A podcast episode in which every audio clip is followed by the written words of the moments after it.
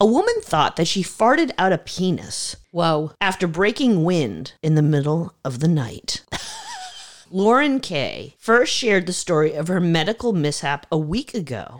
That's a serious toot. Uh-huh. She said, So I farted really loud and it suddenly felt like I had laid an egg. Oh, God. Like I was sitting on a tennis ball in my bed.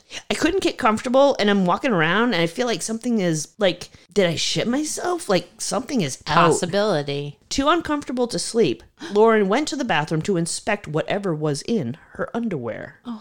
I got to the bathroom and I look and I'm like, do I have a penis? Like you do. So did she go to the doctor? Like what? Unsure what to do, Lauren crept into her mother's Well, room. it's about time. around 3 a.m. that night and tried to wake her up to take her to the hospital, but was brushed off until the next day.